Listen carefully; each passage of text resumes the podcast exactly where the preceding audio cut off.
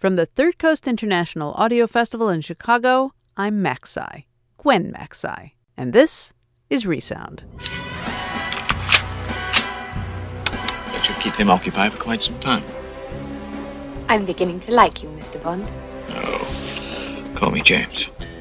Resound is a remix of music, documentaries, found sound, sound bites, and top secret audio dispatches we find all over the world.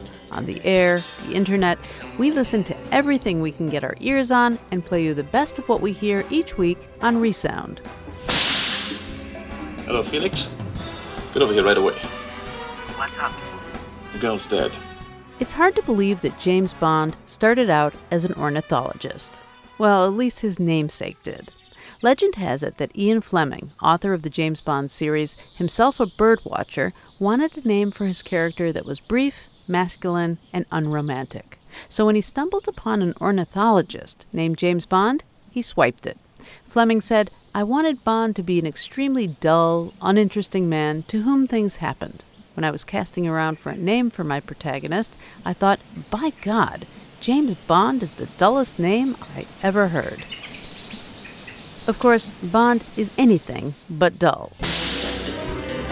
He's the exact opposite. A rugged, cocky playboy who can ski off a cliff in a tuxedo, kill a dozen enemies on his way down, land in a casino, and before even ordering his legendary drink, shaken, not stirred, catch a poison dart between his thumb and forefinger that was aimed at his head. Well, the new Miss Galore. Where do you hide your gold knuckles in this outfit? Sure, he has his famous good looks and gadgets that have gotten him out of countless snares, but where would Bond be without that famous lick? Guitar lick, I mean, whose authorship, as you're about to hear, has been under dispute. As the James Bond franchise celebrates its 50th year, in this hour's documentary, we get at what's been driving him all these years: the beat. In the early days, when United Artists was not only distributing, but financing the Bond films, as far back as Dr. No in 1962, the music was always thought of as not just an important dramatic part of the film, but also as a kind of marketing tool. Burlingame, John Burlingame, author, academic, journalist. UA back in that era was very, very keen on utilizing the songs, acquiring the most popular artists, making sure that the song not only fulfilled its dramatic function in the picture, but also could, frankly, get on the radio and help to promote the movie to potential moviegoers. Nobody does it better for your eyes only. Say, live and let die. Goldfinger. It was really important, I think, in sustaining the series as a whole, that they came up with a formula that could be applied to all of the films, not just through casting, but also through some of the other cinematic elements, and music really becomes a part of that. Smith, Jeff Smith, University of Wisconsin. Especially given the kind of international appeal of the character, it's been said that whether or not people speak English, everybody can simply hear that familiar James Bond theme, and it is immediately recognizable tag for the character. Let me just sort of riff on that for a second.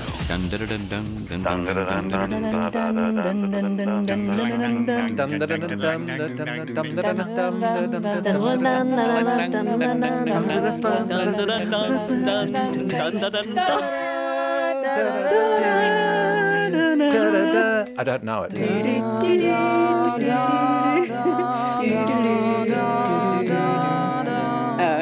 Actually, hang on. From the elegant club rooms of Mayfair to exotic island night spots. From Venice to Istanbul. From Paris to London. Agent 007 cuts an inimitable path through the palaces and boudoirs of espionage. Mr. Bond's profession involves deluxe travel, exotic climbs, exclusive clubs.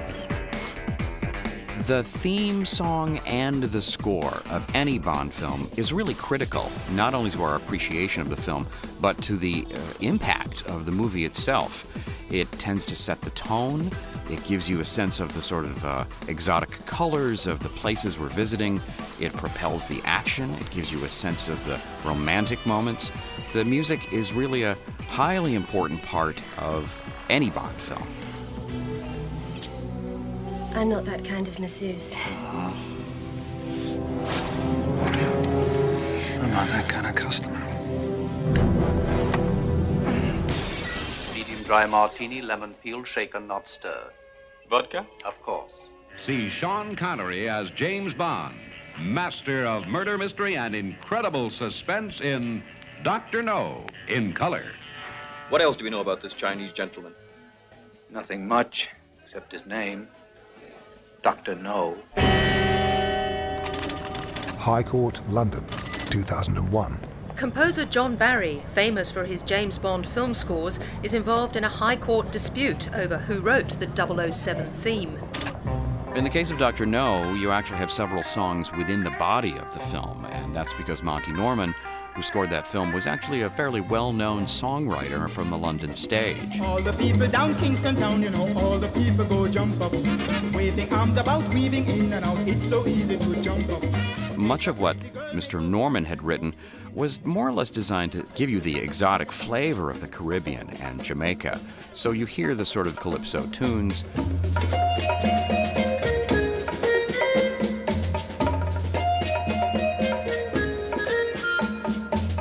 Here underneath the mango tree, which was a song he had written to be sung by Ursula Andress when she emerges from the sea. Underneath the mango tree, me honey and me come watch for the moon. Underneath the mango tree, me honey and me make boolooloop soon. Looking for shells? No, I'm just looking. Stay where you are. I can assure you my intentions are strictly honorable.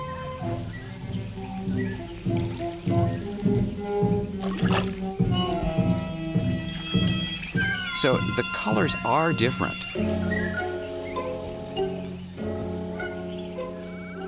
But when it came time to put something instrumental under the opening scenes, they felt they needed something dynamic and contemporary.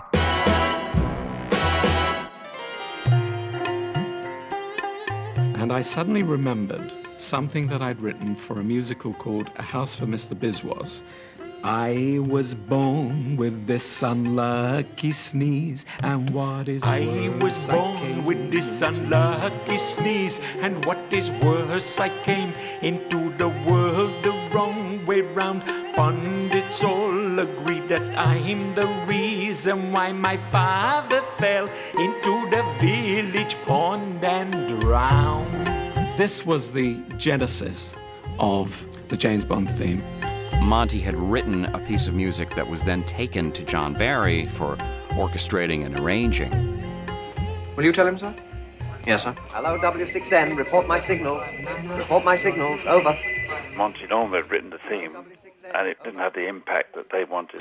Flick. Vic Flick. Guitarist. 1962 original James Bond theme. So the editor at the time, Peter Hunt, he remembered John Barry, and he remembered the John Barry sound, which was mostly the guitar soloing. And he commissioned John Barry to do it. And Barry at the time had had a very popular instrumental group called the John Barry Seven and was getting his feet wet with movies in the early 1960s.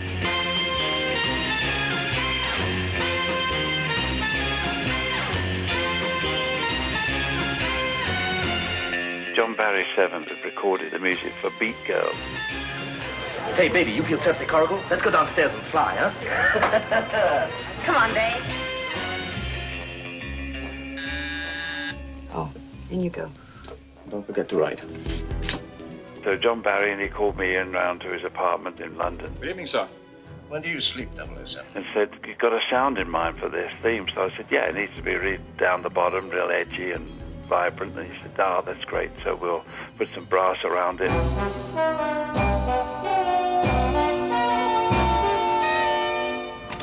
Day one, Mr. Barry, 67, and Mr. Norman, 72, faced each other across the courtroom today as a number of recordings were played to the jury, including Underneath the Mango Tree, the theme from Beat Girl, Bad Sign, Good Sign, and the disputed James Bond theme.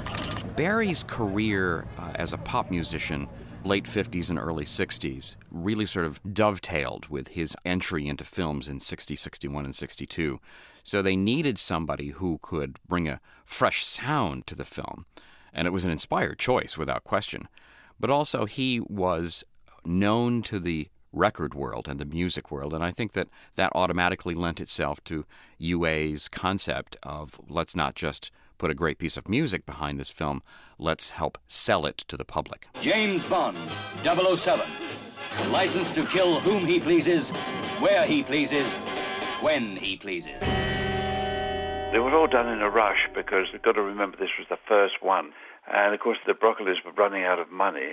They hadn't got a distributor yet for the film. I admire your luck, Mr. Bond. James Bond. Mr. Bond, I suppose you wouldn't care to raise the limit? I have no objection. Certainly, the James Bond theme, as performed by John Barry's group and, of course, arranged by John Barry, really sort of set the tone, not only for Dr. No, but for all the Bond films of the 60s to come.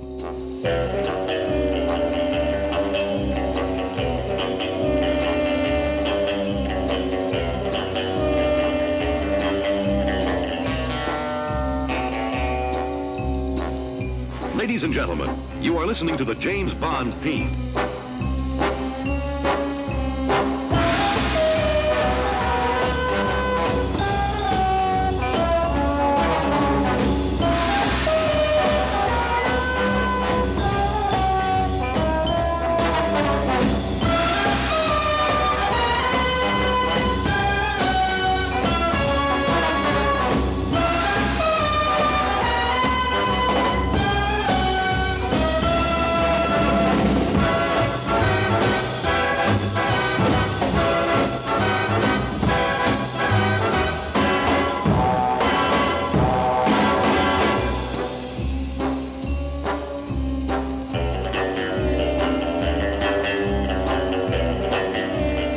Incredible suspense, unexpected thrills, and extraordinary danger.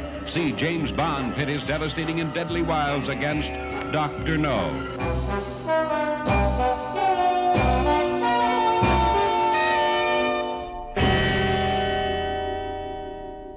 And of course, these film music recording engineers didn't have the sound or the gumph or the knowledge to get the pop sound that the Broccolis wanted and Peter Hunt wanted.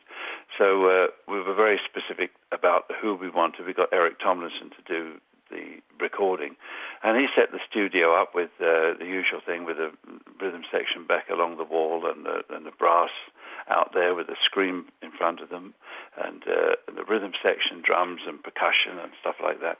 Up against another wall, it was all round the wall really, and then John Barry in the middle waving his arms about. They showed us a little bit of film just to get some atmosphere going, and of course Sean Connery was prancing about and doing his thing. Taxi! Mr. Bond, sir? Yes? And the sound that was recorded was kind of distinctive because it was the guitar that I used, which is a Clifford Essex Paragon Deluxe, which is a hollow body. I had a DeArmond pickup on it, and the sound that I got overplaying the bass strings and slightly ahead of the beat gave it a little bit of an excitement. The James Bond theme establishes the character in music. It's dangerous sounding, it's fast moving.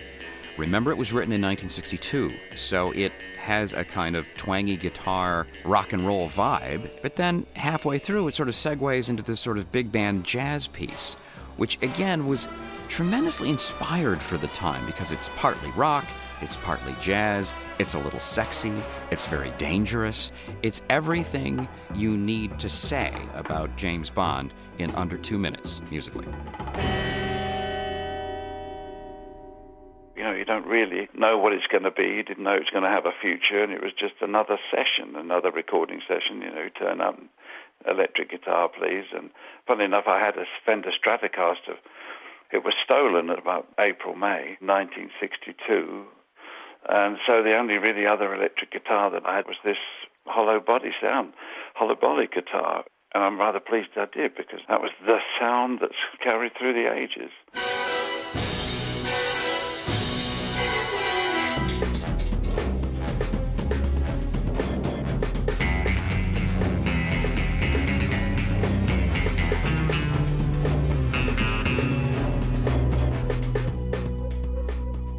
So there was a feeling of something important at the time, but of course we didn't realise that it was going to be as important as it was.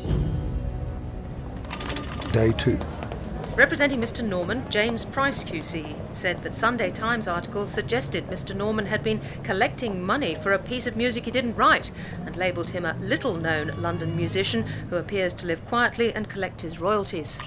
John Barry's job was only to come in and arrange and perform that 2-minute piece of music over the top of the film. What he found when he went to see the movie was that editor Peter Hunt loved it so much that he utilized that same 2-minute piece of music all through the picture, which therefore became a kind of identifying character theme for Sean Connery as James Bond.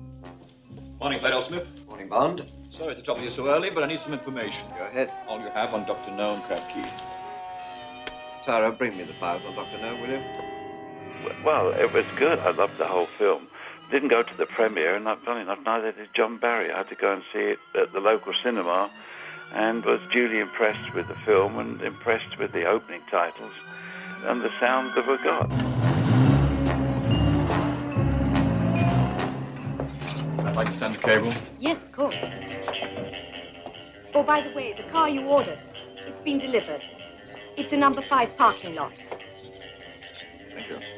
Good night. Good night, Mr. Bond. It's a bit whenever he turns up or climbs out of the water or whatever, you know, they used to put the dung-a-dung-dung bit going on.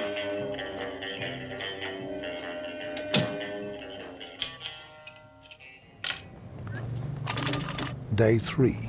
Mr. Norman gave evidence for the whole day, becoming agitated when Mark Warby, representing the Times, suggested that United Artists came to an arrangement with Barry as a face-saving deal for Norman.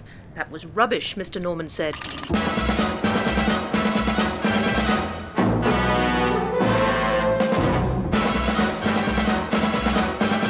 It served Barry well because for the next film, From Russia With Love, he got the call to score the film.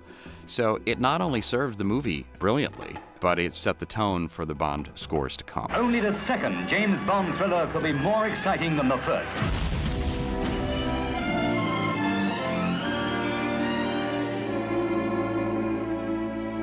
From Russia with love, I fly to you.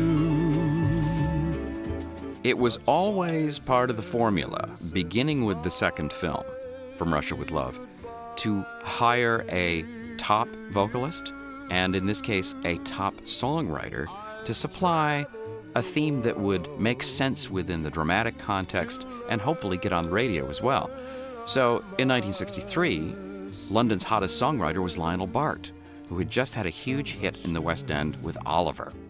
So he was a very well-known name, and it was like, well, let's get that guy. Maybe he can supply the kind of hit tune that we will need to help promote the picture, and also something that will be right for the movie.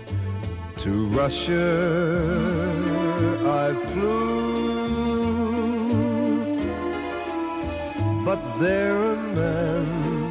In the 1960s, almost none of the lyricists, or in the case of Lionel Bart, composer and lyricist, actually saw the movie. It's not even clear to me whether Lionel Bart read the script. Certainly in the case of Goldfinger and Thunderball and You Only Live Twice, the lyricists never saw any footage. Many of them didn't even read the script. They were simply told a little bit about the plot and what was going to happen, and they went off and did their thing. I seriously doubt that Lionel Bart ever saw a frame of footage before he wrote that song.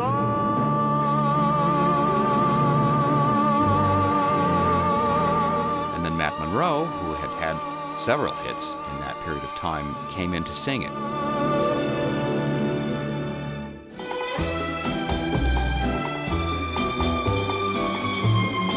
James Bond, the notorious, amazing Dr. No secret agent, is back, and half the world is out to kill him. From Russia with Love. They dance for him. They yearn for him. They die for him. So you have Lionel Bart writing a tune, but John Barry, who had made the Bond theme so successful, was brought in to actually write the entire score for the first time. He's utilizing Lionel Bart's tune, he's utilizing the Monty Norman James Bond theme, and then he's also writing additional music as the locations in Turkey and Russia and in London lend themselves to that kind of treatment. So this time, with simply one man at the helm, there's a consistency and a coherence, I think, musically to From Russia With Love that you didn't really have in Dr. No.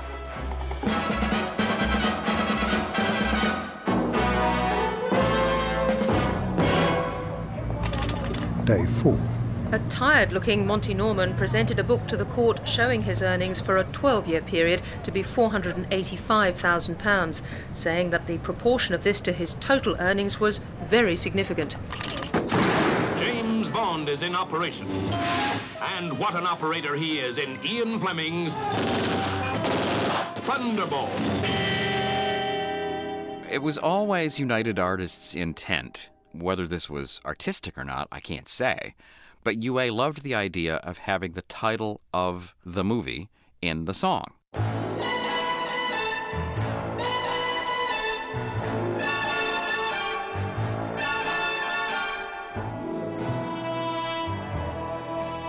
Ow! They're poisonous. Here, give me your arm. Sit down. Now turn over. This is going to hurt a bit. First time I've tasted women, they're rather good. In the case of Thunderball, the title was thought of as so ridiculous. What do you do with Thunderball? It's not even a word. So they actually wrote a different song, a song called Mr. Kiss Kiss Bang Bang, because John Barry had heard that that's what the Italians called James Bond. So he and Leslie Bricusse wrote a song about James Bond, because they didn't want to write a song called Thunderball. And by the way, it was recorded by Dionne Warwick. He's suave and he's smooth and he can soothe you like vanilla. The gentleman's a killer, Mr. Kiss Kiss Bang Bang. But then at the last minute, United Artists said, no, we have to have a song called Thunderball. We want that title on the radio every 5 minutes.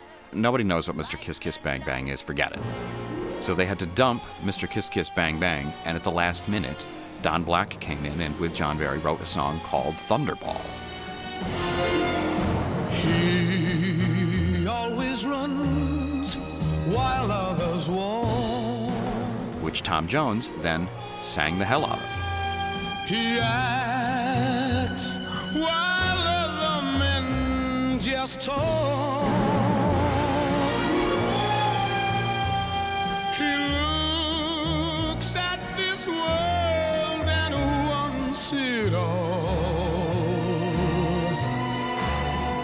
So he strikes like thunderbolt.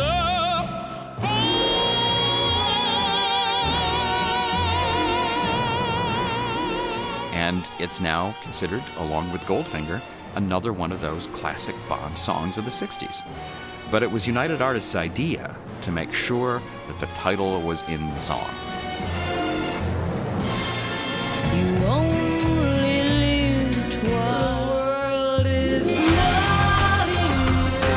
Let die with a view to a kill. Got a license to kill. Diamonds are forever. Well, how are you doing? How many have you identified so far? Let's continue.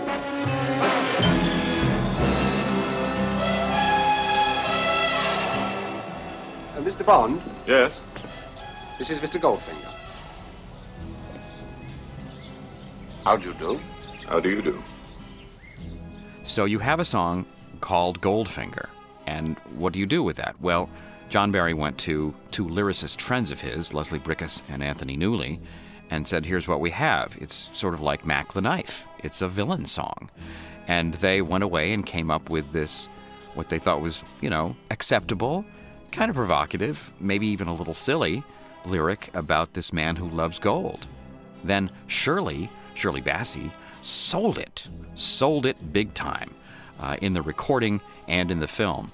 And you sort of thought, wow, okay, Goldfinger. Well, I can't wait. Goldfinger, he's the man with the Midas touch, a spider's touch, such a cold finger, beckons you to enter his web of sin.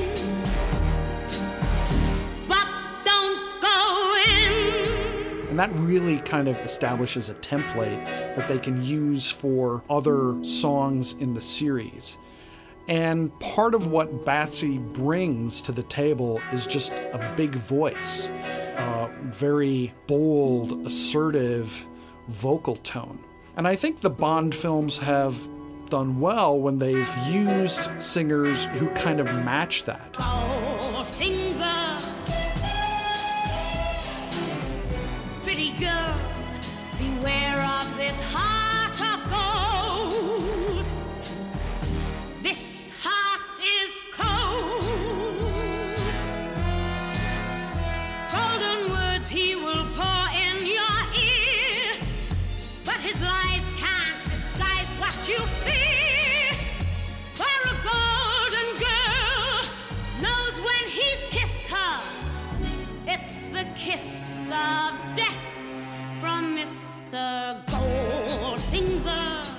Doing Goldfinger, of course, and then the bit where there's a big long note at the end, and after she'd done about 2 or 3 takes, where she's like, I can't do it, can I? I can't sing this bloody song, and all this.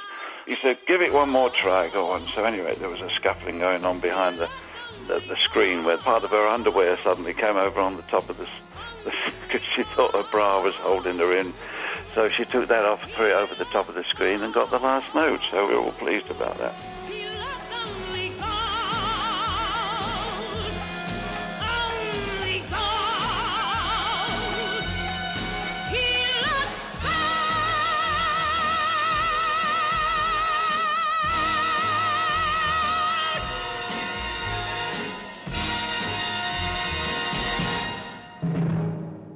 Violin player said, can we take it up another key and see what happens? This is gold, Mr. Bond. All my life I've been in love with its color, its brilliance. I think you've made your point, Goldfinger. Thank you for the demonstration. Good night, Mr. Bond. Do you expect me to talk? No, Mr. Bond, I expect you to die.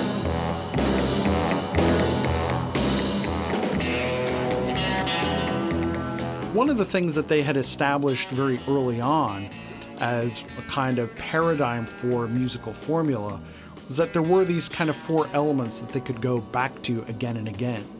One, of course, is the James Bond theme. The other is the alternate James Bond theme, which is 007 and gets featured in films, although not to the degree that the original James Bond theme does. And then you have a new title song recorded anew for each entry in the series, and then quite often a little melody or a leitmotif which is used for the villain. What Goldfinger did to kind of complicate that is that, you know, the book itself, of course, is named after the villain, so the title song in some way has to be named for the villain as well. But if you listen closely to the lyrics, and if you think about the fact that the music actually incorporates certain elements of the Bond theme, it's not clear that it's really about Goldfinger. It's almost as much about Bond himself. And I think the songs have really enjoyed playing with that kind of duality. Now hear this, Goldfinger. Your luck has just changed. Day 5. Mr. Barry said he first saw Dr. No at the London Pavilion Cinema on a Sunday afternoon and was amazed to find his theme all over the movie. He was told the producers were not prepared to pay him more money, but he would be used on the next Bond movie. You're listening to Resound from the Third Coast Festival in Chicago. I'm Gwen Maxey. We're parachuting into the music of James Bond in this hour's documentary, Shaken, Not Stirred. If listening to these notes inspires you to write notes of your own, send us one. Questions, comments, rants, and raves can be sent to Resound at thirdcoastfestival.org. You can also follow us on Facebook and Twitter. Now, back to Shaken, Not Stirred. It's really rather remarkable how the sound of that kind of twangy electric guitar has become a kind of shorthand for spy music more generally.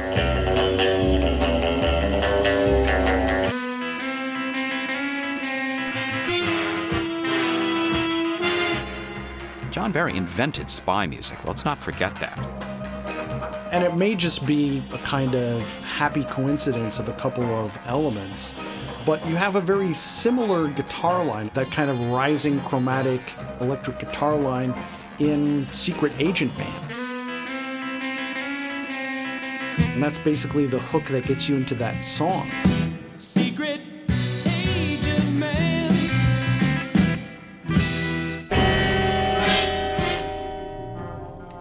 And it became the spy vibe. The popularity of Bond in the mid-1960s spawned a number of different imitators. Let's face it, there were a lot of spy movies in the 60s. Mr. Helm, I agreed to have you brought here because Cowboy wants the pleasure of eliminating you personally. If you look at the kind of music which appears in the rival Bond series, like the Matt Helm films or the Derek Flint films, or on television shows like Danger Man or The Man from U.N.C.L.E.,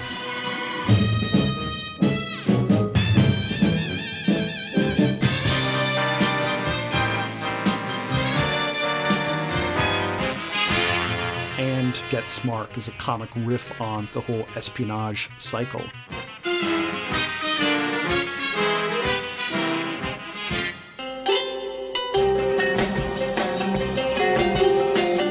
Impossible.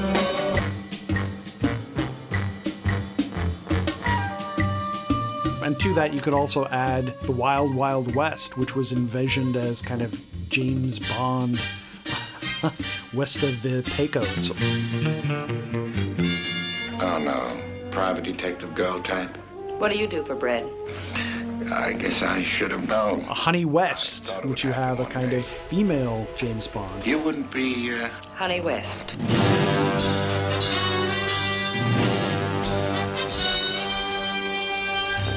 Or the Avengers. They're all part of that moment in the 1960s. They all really owe a debt to John Barry's original Bond music design.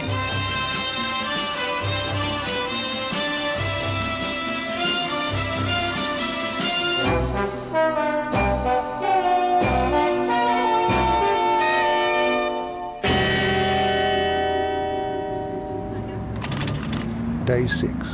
Dr. Stanley Sadie, musicologist for the prosecution, broke the James Bond theme's 60 bars down to 14 sections. He said that the main themes were derived from the song Bad Sign, Good Sign, and concluded that Norman was the prime composer. He's bigger than life, facing 1,000 deaths. And you only live twice, and twice is the only way to live. We're too late. Well, at least he died on the job.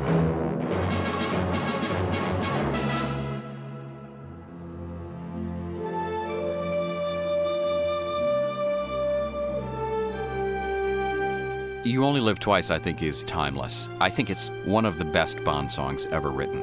Bond is dead. Bond is alive. Kill Bond, now!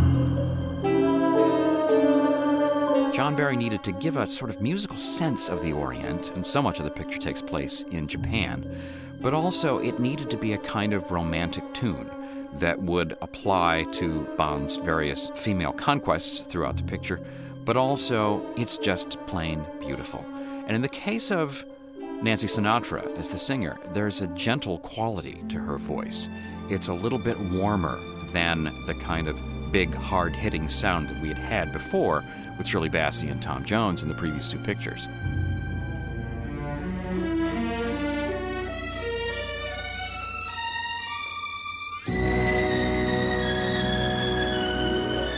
because she'd had a couple of hits, of course, so she was very hot as an artist at the time. And she came on board and gave a little bit more of a feminine touch, I think, to that song, and definitely a vulnerability as well.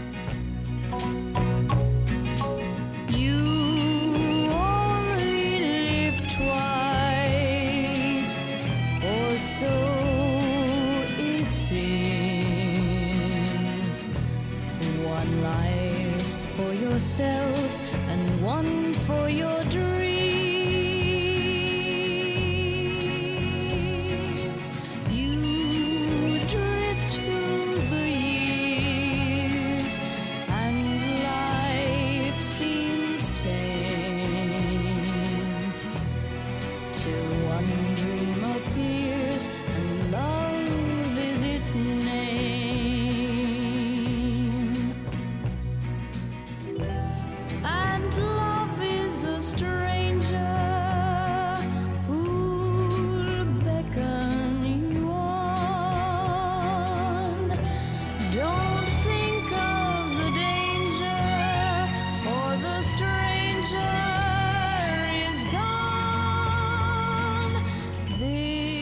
John Barry wrote songs that sounded simple, but in fact were often quite complex in terms of their chordal structures. Nancy was felt out of her league when she came to London to record that in April of 1967, and in fact had to sing it in pieces because it was difficult for her. At the end of the day, what we're hearing is actually pieced together from about 25 different takes.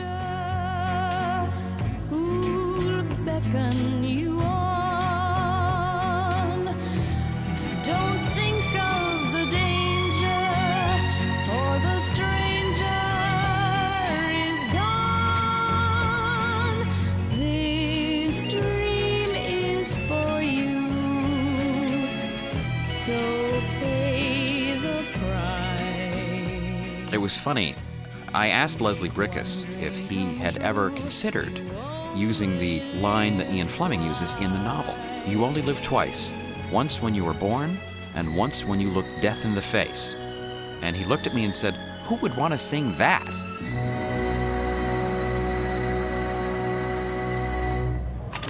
Day 7. A packed high court today heard Mr. Warby for the defence ask John Barry, did Monty Norman write the James Bond theme? Barry answered, absolutely not. When you were young and your heart was an open book,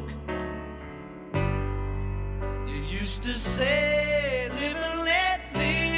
You know you did, you know you did, you know you did. But if this ever-changing world in which we live in makes you give in and cry, say live and let die. Live and let die. Live and let die. Live and let die. You know, it doesn't get much bigger than Paul McCartney, who was clearly, you know, the right artist at the right time for the reboot. You know, when you have a former Beatle and George Martin, Beatles producer, in charge of the music for Live and Let Die, it's a way for the producers to kind of hedge their bets that this will remind everyone of what Bond sounds like at the same time that we're seeing Roger Moore for the first time playing Bond.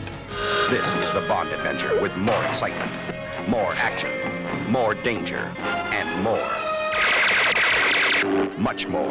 Roger Moore as James Bond, 007. Live and let die. And so you have, for the very first time, a real kind of rock and roll track underscoring your Bond film, which of course not only led to a huge hit on radio, but also for the very first time, an Oscar nomination for Best Song.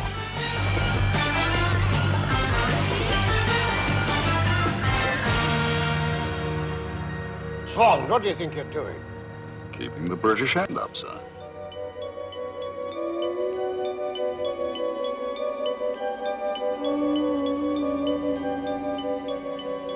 Diamonds are forever. They are all I need to please me.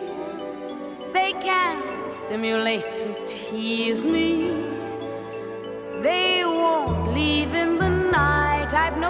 fear that they might desert me. Diamonds Are Forever is, depending on how you look at it, about a girl in love with diamonds, or about male failure to commit, or it may be, in fact, about male genitalia, depending on how you look at the song and how you interpret what you're listening to. In the case of Diamonds Are Forever, there's a line in the middle of the song that says, "Touch it, stroke it, and undress it." John Barry and Don Black thought they were being provocative and sexy by writing a song that was partly about diamonds, but also partly about sex. Diamonds are forever, sparkling round my little finger. Unlike men, the diamonds linger. Men are mere mortals who are not worth going to your grave for. I don't need love.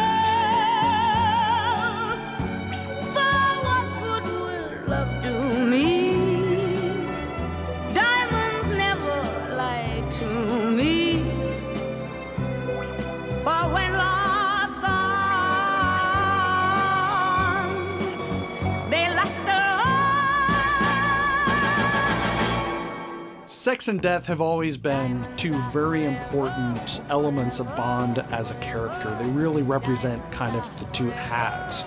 And the songs always have tended to reflect that because, to a certain degree, the lyrical double entendres that appear always seem to refer to the sexual prowess of the character.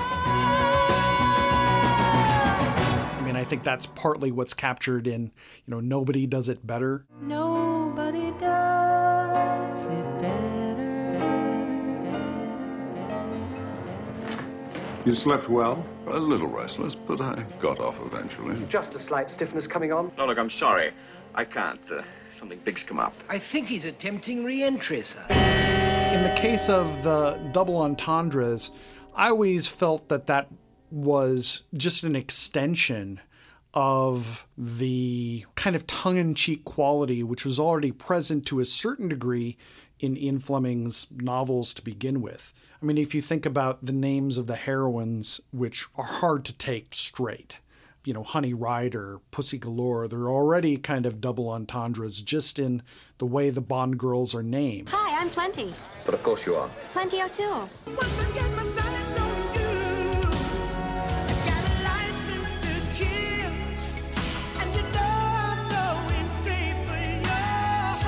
And then on top of that, there are the witticisms that are usually used to punctuate action scenes or used, right before the camera pans away as Bond prepares to bed another lovely girl. I'm going to be completely useless to you. Oh, sure we'll be able to lick you into shape. And I think the tension between those elements, the tendency to play the sexual prowess very tongue-in-cheek, as a kind of ongoing running gag or joke in the series, and the emphasis on the masculine violence, the license to kill aspect of Bond, those have always been kind of in tension with one another. Hey, what the hell is this? Hey, listen, you can't do this to me. I've got friends in this town. Ah! The women are still falling for him. For your eyes only. It's Roger Moore as Ian Fleming's James Bond 007. It was the first time, I believe, that one of the singers was actually featured as part of the title sequence. For your eyes only can see me through the night. For your eyes only, I never need to hide. There's a story about that particular song. Bill Conti, of course, had been new to the Bond series. He'd been hired to write the music and hired to write the title song for Your Eyes Only.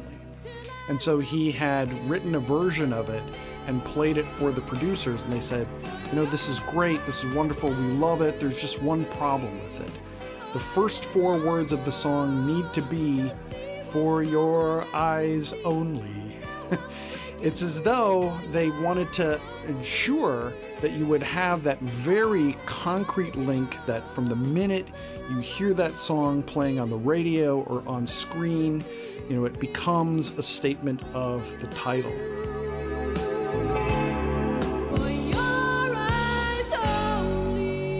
Perhaps it's simply a kind of reaction to what had happened with The Spy Who Loved Me, where the title is actually kind of buried in the middle of the chorus. It's quite possible that the song, which proved to be very popular, didn't really remind people very much of James Bond.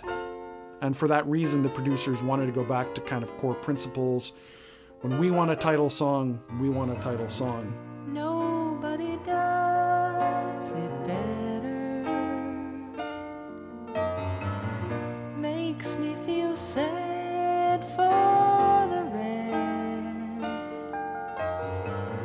Nobody does it half as good as you.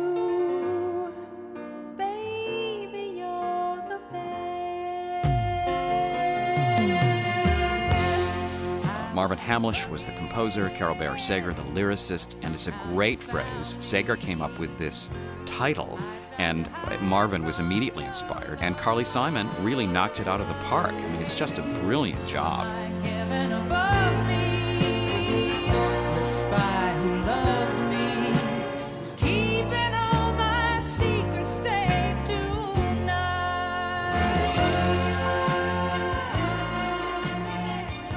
Your time's running out, Stromberg. Yours too, Mr. Bond. Yours too. Day 8. After closing statements from the Sunday Times and the prosecution, the judge summed up for 2 hours and the jury retired to consider their verdict. Meanwhile, all interested parties, excluding the judge, watched Dr. No while waiting for the verdict. There's almost been a kind of pro forma quality to the string of Bond songs that have been recorded over the past 20 years. I was just thinking about this, and it's like, you know, I'm not sure I could hum or sing one of these songs. Golden eye, I found his weakness.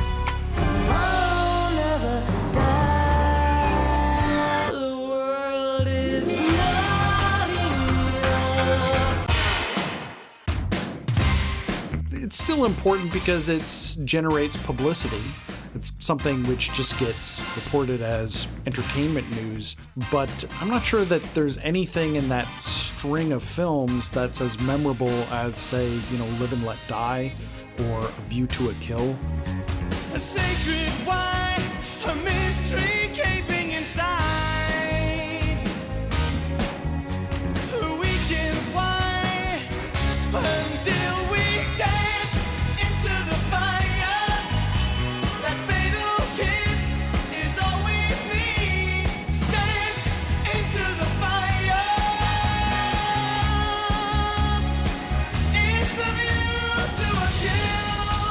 Song performed by Duran Duran.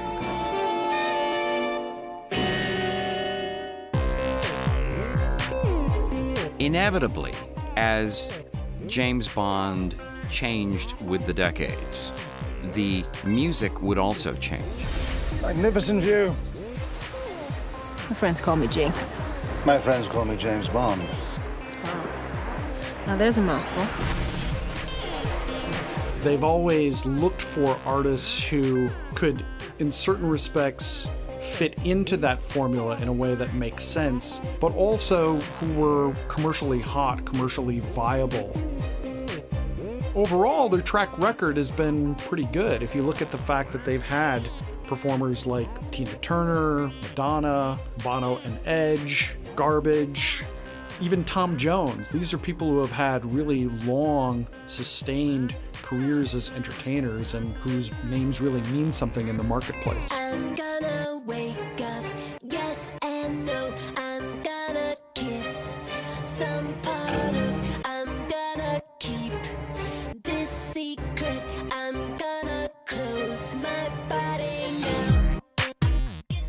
I think many of them were in a position where the added exposure, you know, may not mean that much to them in terms of their career. The filmmakers in many ways are really trying to capitalize on their popularity.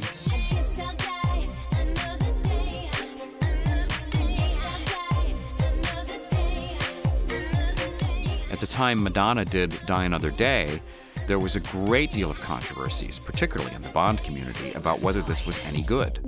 And it was, let's face it, a kind of techno song, and did James Bond need a techno main title? And yet it was a colossal hit, the biggest hit musically that Bond had had in years. So it certainly did its job in calling attention to the movie, and it was certainly different. And some said, in fact, it was kind of fresh, and maybe we needed that. Let the mayhem begin.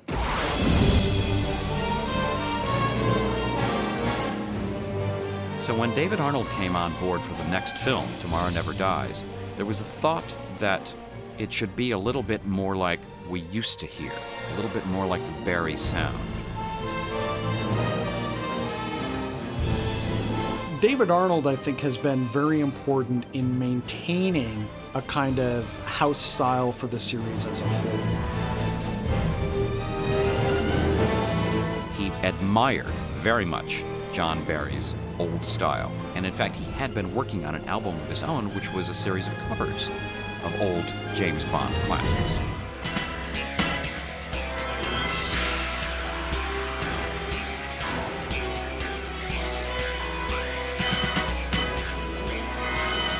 One of the things that Arnold has done is to really maintain that same principle, that there should really be a feeling of integration between the very familiar, consistent elements of the Bond soundtrack, and that especially means the James Bond theme. And that title song really feels as though it's a kind of extension of that, in terms of its harmonies, in terms of its melodies.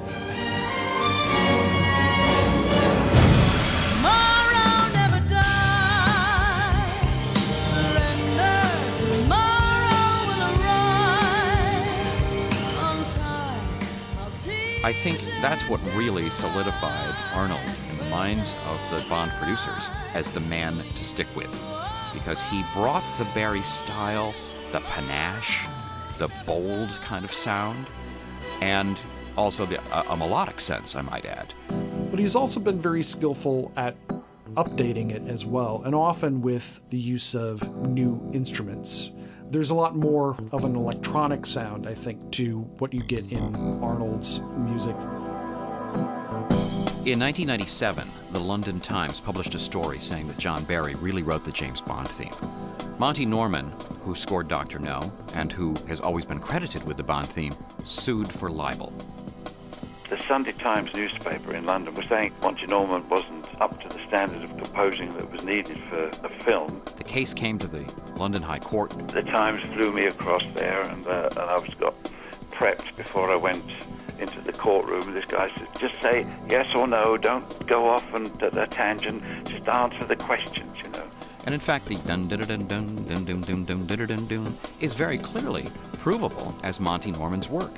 But John Barry never said that he did write it. His other people kept on writing, but he had written it, so John Barry wasn't implicated in any way. They had a room full of music experts all saying that this was from something else, and this bit was from something else, and the intro, of course, has been used many times. And Monty, in fact, acknowledged John as being the architect of the sound, the arranger and orchestrator who made it work as well as it did. It got very legal and very nasty and very silly, actually. And Monty Norman made off with £30,000, I think. Day 9.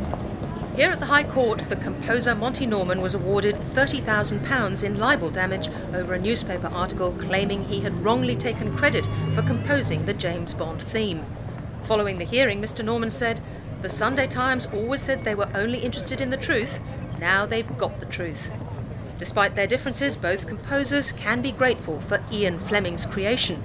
John Barry has gone on to win 5 Academy Awards, while Monty Norman is reputed to have earned around $1 million in royalties for the 2-minute theme. But spare a thought for Vic Flick, whose unique guitar sound features on the recording. His fee for the session, £7.10. So I went back to the hotel and came back first class, and thank you very much. I'm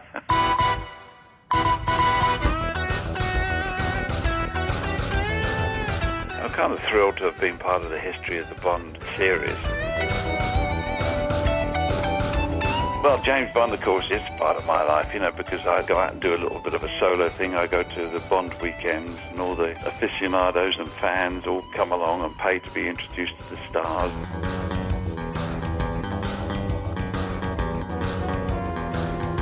You know, when I play, that's kind of my tune. I think people must think that it's the only tune that I can play, but I do know another one. Well, I understand 00s have a very short life expectancy. Not everything works. Some are better than others. But, you know, overall, over the course of 22 official Bond films and 2 unofficial Bond films, there's been an enormous amount of great music made. Job's done. I assume you have no regrets. I don't. What about you? Shaken, not stirred. Was produced by Libby Douglas and Russell Stapleton of the Australian Broadcasting Corporation. Yes, I'll have a vodka martini. Shaken, not stirred. Right away, sir. How much is that? $4.25. Ooh. What if I use the house brand? It's the same price, sir. Oh. Well, what kind of beer do you have? Heineken, Beck's, Amstel Light, Corona... Ah, Corona. I'll have a Corona. Shaken, not stirred.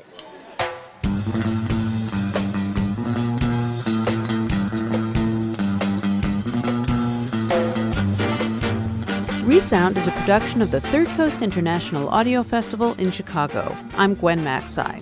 The program is produced by Katie Mingle and curated by Johanna Zorn and Julie Shapiro of the Third Coast Festival. Resound's intern is Lily Bowie. You can hear today's program at thirdcoastfestival.org, where you can also hear hundreds of outstanding documentaries from around the world, and subscribe to our podcast. Support for Resound comes from Dojo, a full-service digital agency, on the web at doejo.com.